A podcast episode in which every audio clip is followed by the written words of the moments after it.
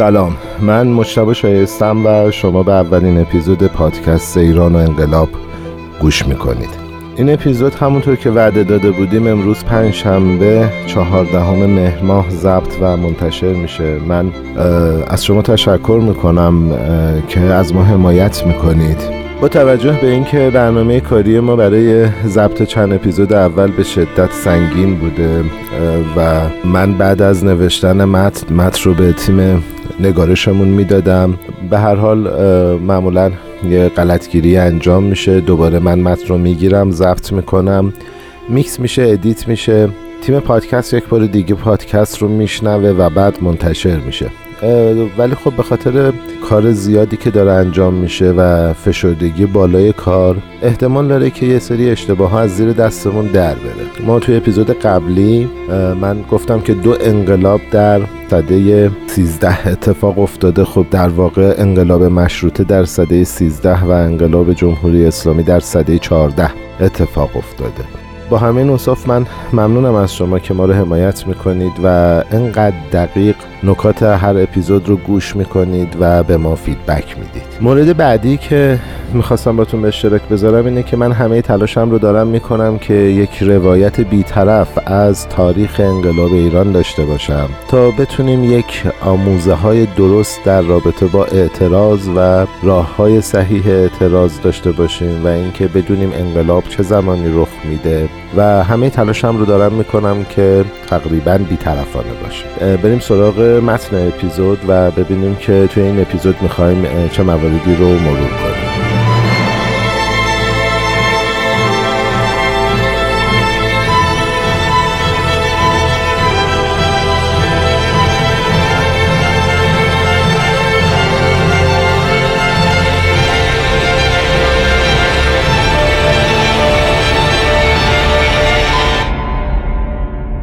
همونطوری که توی اپیزود صفر با همدیگه صحبت کردیم ما توی فصل اول به بررسی رخدادهای سده 19 میلادی می‌پردازیم و مواردی که مربوط به پیش از انقلاب مشروطه هست رو بررسی می‌کنیم. توی قدم اول قصد داریم که یک مطالعه رفتارشناسی و جامعه شناسی روی مردم ایران توی سده 19 هم داشته باشیم. همونطور هم که می‌دونید و من توضیح دادم خب ما داریم از کتاب ایران بین دو انقلاب دکتر آبراهامیان که نشر نی منتشر کرده استفاده می‌کنیم به عنوان رفرنس. اما چیزی که توی اپیزود صفر به صورت شفاف سوال شاید مطرح نشد و من بیشتر داشتم اهداف پادکست رو می‌گفتم سوال هایی که ما در کل می‌خوایم توی پادکست ایران و انقلاب بهش جواب بدیم و نتیجه بگیریم این هست که چه اتفاقاتی باعث بروز انقلاب مشروطه شد؟ نقش مردم و جامعه توی این انقلاب چی بوده؟ ساختار سیاسی پیش از انقلاب مشروطه و حالا چه انقلاب جمهوری اسلامی این دو انقلاب به چه صورت بوده؟ انقلاب در سطح خواص به چه صورت رخ داده؟ حامیان خارجی انقلاب چه دولت هایی بودند و سوالاتی از این قبیل که در کل توی این پادکست ما دنبالش هستیم که به جواب برسیم. اما سوال اصلی که این اپیزود داره میره سراغش دو سوال هست. ساختار و پراکندگی جامعه شناختی ایران در پیش از انقلاب مشروطه و در سده 19 هم به چه صورت بوده؟ ما می‌خوایم مطالعه بکنیم.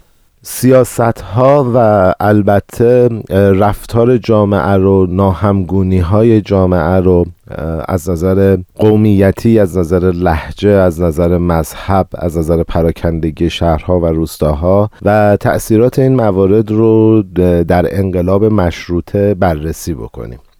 کتاب با این جمله بخش صده 19 هم رو شروع می‌کنه. شاه هر کاری که دلش بخواد می‌تونه انجام بده و سخن شاه قانونه. شاه وزیرا رو منصوب یا برکنار می‌کنه.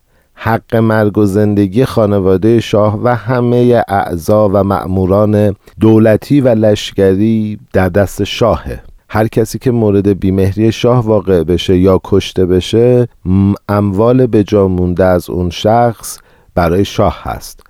هر مالی را هم که مالکیتش رو نشه اثبات کرد برای شاهه قوه مقننه و قضاییه و مجریه شخص شاه و شاه رو به هیچ کاری نمیشه مجبور کرد. البته به غیر از مراسمات ملی مذهبی مرسوم که شاه مجبور تو اون مراسمات شرکت کنه. نکته جالبی که وجود داره و توی ساختار شاهنشاهی پیش از انقلاب مشروطه خیلی قابل توجه هست اینه که مردم خودشون نمی‌تونن کلانتر یا کت خدای ده یا بخش خودشون رو انتخاب کنن. اما اگر شاه کسی رو انتخاب کنه که میان مردم مقبولیت نداشته باشه باعث میشه که مردم مخالفت کنن مقاومت کنن و در نهایت شاه رو مجبور می‌کنن که اون فرد رو تغییر بده. راستش وقتی می‌خواستم این چند خط بعدی رو بنویسم ده بار دو صفحه رو با پاورقیاش خوندم. خیلی داشتم با خودم فکر می‌کردم که من چطور این موارد رو بیان کنم و منتقل کنم که انتقالش ساده باشه و به راحتی بتونم این موارد رو برای شما بیان کنم. طبیعتا افراد مختلف این پادکست رو میشنون. افرادی که لزوما آشنایی با ساختار سیاسی و ساختارهای جامعه شناسی ندارند برای همین من دو تا راه داشتم. می‌تونستم که این عبارت ها رو دونه دونه بخونم و حالا تعریفی که توی ویکیپدیا داره خیلی ساده مطرح کنم و بعد برم سراغ روایت. و کار دومی که می‌تونستم بکنم اینه که متن رو بگم. هر جا به این عبارت های خاص رسیدیم مثل فودالیسم مارکسیسم و حالا یا کلیروکالیسم اینها رو اونجا توضیح بدم. واقعیت اینه که من الان از هر دو روش استفاده می‌کنم ولی یه خواهشی دارم. اونم اینه که شما به من فیدبک بدید و بگید که کدوم دو روش برای شما جذابتر بود.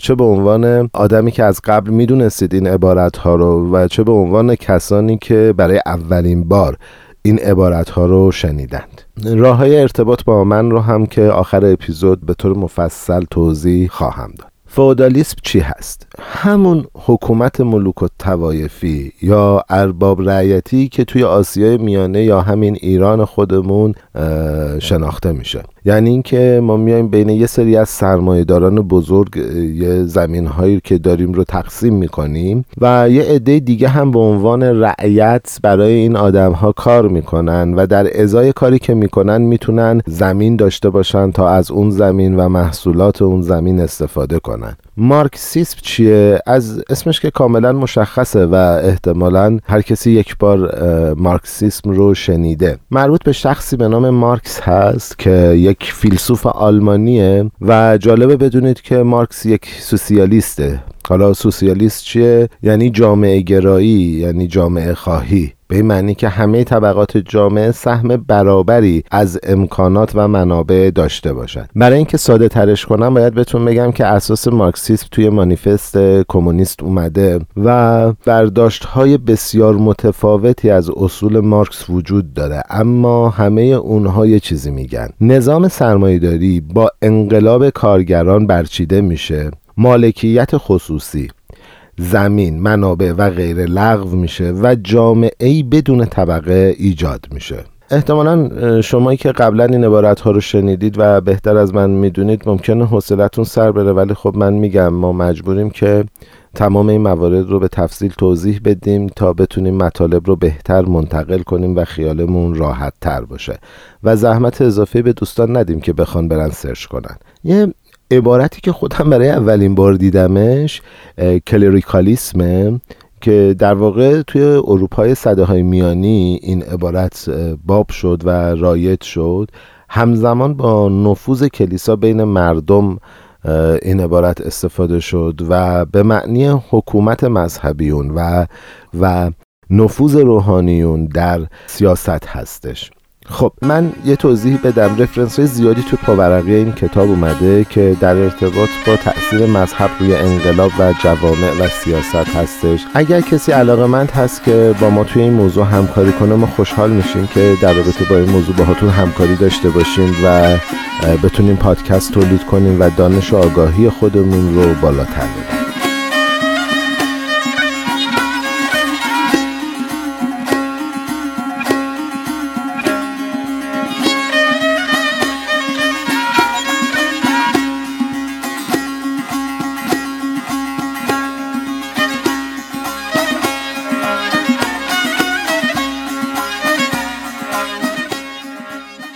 اما همه این حرفا رو زدیم تا برسیم به ساختار اجتماعی توی سده 19 هم یا دهه های میانی تا پایان سده دوازده شمسی. دکتر آبراهامیان این قسمت رو با این جمله شروع می‌کنه. گذشته چیزهایی رو برای زمان حال آشکار می‌کنه که زمان حال قادر به دیدن اون باشه. من واقعیتش هر کاری کردم که بتونم این جمله رو ساده ترش کنم نتونستم و برای خودم هم یه ذره این جمله پیچیده بود. اما توضیحات بعدش خیلی کمکم کرد. من اینجوری توضیح میدم و مثال می‌زنم دیگه طبیعیه. یعنی یعنی ما توی زمان حال یک نگاهی از گذشته رو یک چیزهایی از گذشته رو می‌بینیم از شرایط اجتماعی و سیاسی و حالا امثال هم که زمان حال می‌تونه اون موارد رو ببینه و ازش درس بگیره. خب این تعبیر رو بیشتر برای اروپا استفاده می‌کردن. اما دکتر آبراهامیان میگه که این به درد روشنفکرهای صده بیستم میلادی که دارن روی صده 19 ایران مطالعه می‌کنن خیلی می‌خوره. نسل اول روشنفکران صده بیستم وقتی به صده 19 میلادی نگاه می‌کنن توی گذشته نزدیک چیزی به جز یک دولت فاسد که به ملت خودش ستم می‌کنه نمی‌بینن. پاورقی کتابی موضوع رو میاد در رابطه با مجلس اول یعنی سال 1285 توضیح میده. میگه این نسل مربوط به اون نسله. نسل دوم اما میاد علیه محافظه کاری مذهبی مبارزه می‌کنه و از کلیریکالیسم یا همون تعصب و نفوذ مذهبی گلایه های زیادی می‌کنه. سومین نسل نسلی هستش که تحت نفوذ مارکسیست بوده و اون دوره و اون دوره رو مثل دوران فودالیسم توی اروپا می‌بینه. که یه عده زمیندار عده زیادی از مردم رو استثمار می‌کنن و باید بگم که فقط روشنفکرای نسل حاضر دکتر آبراهامیان بودن که پیشینه انقلاب مشروطه رو شرماور نمی‌بینند و تازه میگن که ارزش بررسی کردن داره چون شایستگی های زیادی داره. چه شایستگی هایی داره؟ شاید براتون جالب باشه. میگن که یک دیدگاه گسترده نسبت به گذشته پیدا کردن. یه حس نوستالژی یک حس حسرت نسبت به دوران گذشته شده. چون ایران علا رقم مسائل اقتصادی که داشته و عقب ماندگی اقتصادی که داشته سرزمینی بوده آکنده از تنوعات بیپایان اقلیمی و یا پیچیدگی های زیاد اجتماعی و مذهبی. خب یه موسیقی گوش کنیم چون می‌خوام وارد ویژگی های طبیعی ایران بشم و دوباره برمیگردیم. خیلی هم نمی‌خوام پادکست حوصله سربر بشه و می‌خوام سر وعده خودم باشم که سر سی دقیقه پادکست رو تموم کنم.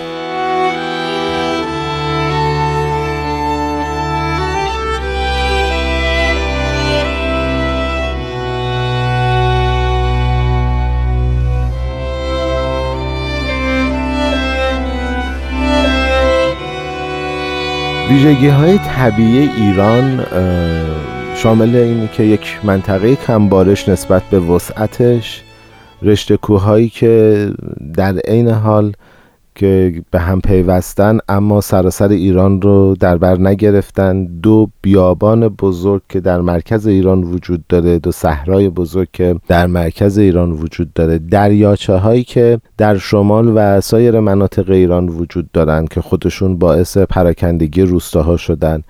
و از طرفی تعداد کم رودهای قابل کشتیرانی که وجود داشته یعنی ما فقط یک رود قابل کشتیرانی توی ایران داریم اون هم سمت استان خوزستان و در سطح ایران رود قابل کشتیرانی نداریم. همه اینها سبب چندپارگی جمعیت و وجود روستاهای دورافتاده میشه.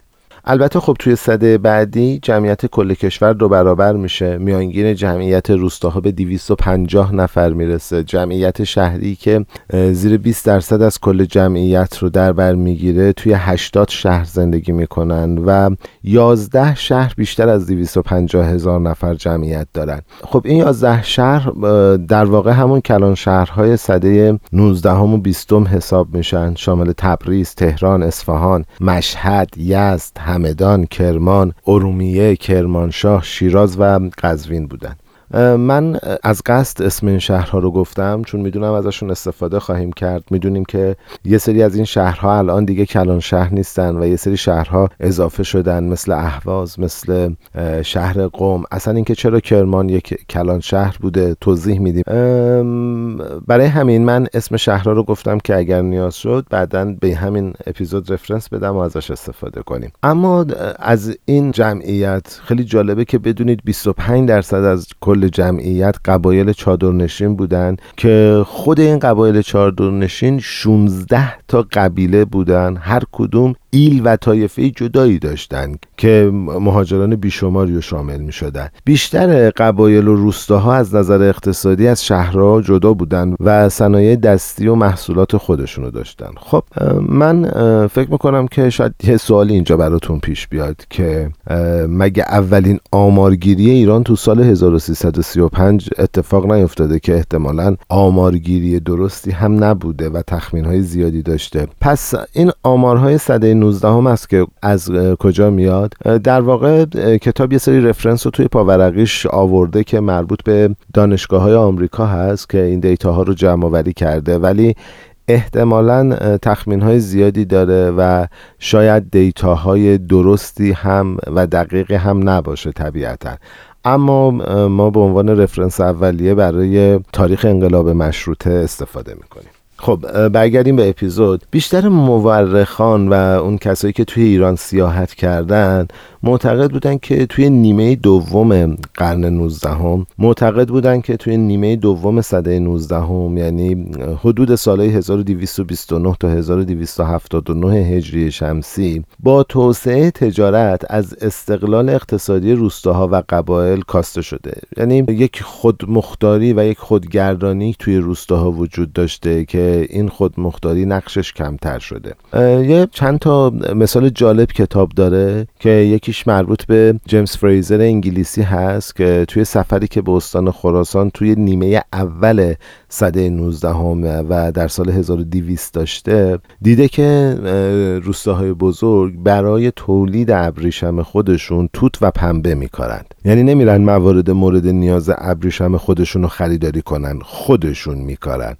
و استقلال و خودمختاری روستاها به شدت بالا بوده. نکته دیگه هم که اینجا مطرح میشه رابرت بنینگ که میگه که روستاییان حالا من یه چیزی بگم شاید اسما رو درست تلفظ نکنم. من دارم تلاش می‌کنم که اسما رو درست تلفظ کنم. اگر اشتباه یا تلفظ می‌کنم عذرخواهی می‌کنم. رابرت بینینگ میگه که رابرت بینینگ میگه که روستاییان مرفه بخش عمده مواد غذایی خودشون رو تهیه می‌کردن. یعنی خودشون تهیه می‌کردن. و تولید می‌کردن و از بازارهای محلی فقط تنباکو و نمک و شکر میخریدن. نکته جالب اینجاست که رابرت بینینگ میگه که نمک، ادویه، شکر، تنباکو جزو کالاهای لوکس به حساب میاد. یعنی کالایی که خودش نمی‌تونه تولید بکنه و ازش استفاده می‌کنه رو به عنوان کالای لوکس حساب می‌کنه و اونها رو از بازارهای محلی و حومه شهرها خریداری می‌کنه.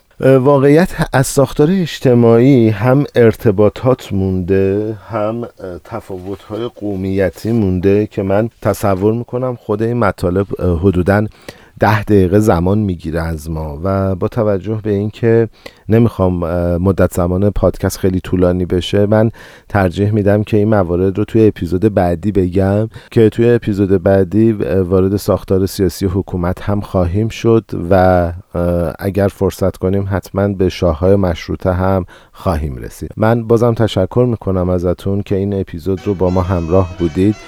راه های ارتباطی ما فعلا می‌تونید با اکانت من در اینستاگرام یا در توییتر یا در تلگرام در ارتباط باشید. با نام مجتبا شایسته می‌تونید من رو پیدا کنید تا با هم ارتباط داشته باشیم.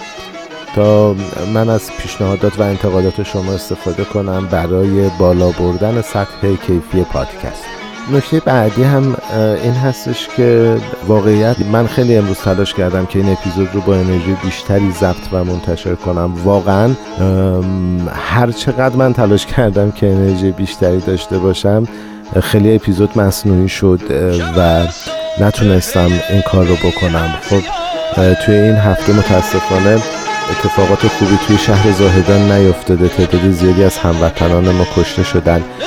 به هر دلیلی اونها انسان هستن و من با همه هموطنانم توی شهر زاهدان همدردی می‌کنم. امیدوارم که هرچه سریعتر این روزهای تیره و تار بگذره و مملکتم ایران هرچه سریعتر به آرامش برسه و ما بتونیم در آرامش به ابراز عقیده بپردازیم و در آرامش تمام با همدیگه صحبت بکنیم بدون اینکه بخواهیم به خاطر تفاوت‌های قومیتی و ملی و لحجه‌ای و زبانی و غیره به روی همدیگه سلاح بکشیم به خاطر اختلاف نظرهامون به روی هم سلاح بکشیم و تحمل شنیدن صدای منتقد رو داشته باشیم. و همونطور که می‌دونید ما اپیزود بعدی رو برای روز شنبه یعنی اپیزود دوم پادکست ایران انقلاب رو برای روز شنبه ساعت 6 صبح منتشر خواهیم کرد. اپیزود سوم هم شنبه هفته بعدش منتشر میشه. و امیدواریم که این اپیزود بتونه به آگاهی ما در ارتباط با اعتراض در ارتباط با ساختار انقلاب کمک بکنه با تورق تاریخ بتونیم چیزهای درست یاد بگیریم و بدونیم که ایران یک سرزمین یگانه است و مثل جاهای دیگه دنیا نیست. مردمانش یگانن به خاطر تفاوت‌های قومی و چیزهایی که دارن که همه موارد توی اپیزود بعدی توضیح خواهم داد. می‌دونم که خوش نمیشه ولی چون پایان همه اپیزودهای من این عبارت هست به ناچار میگم دل روزگارتون خوش خدا نگهدار.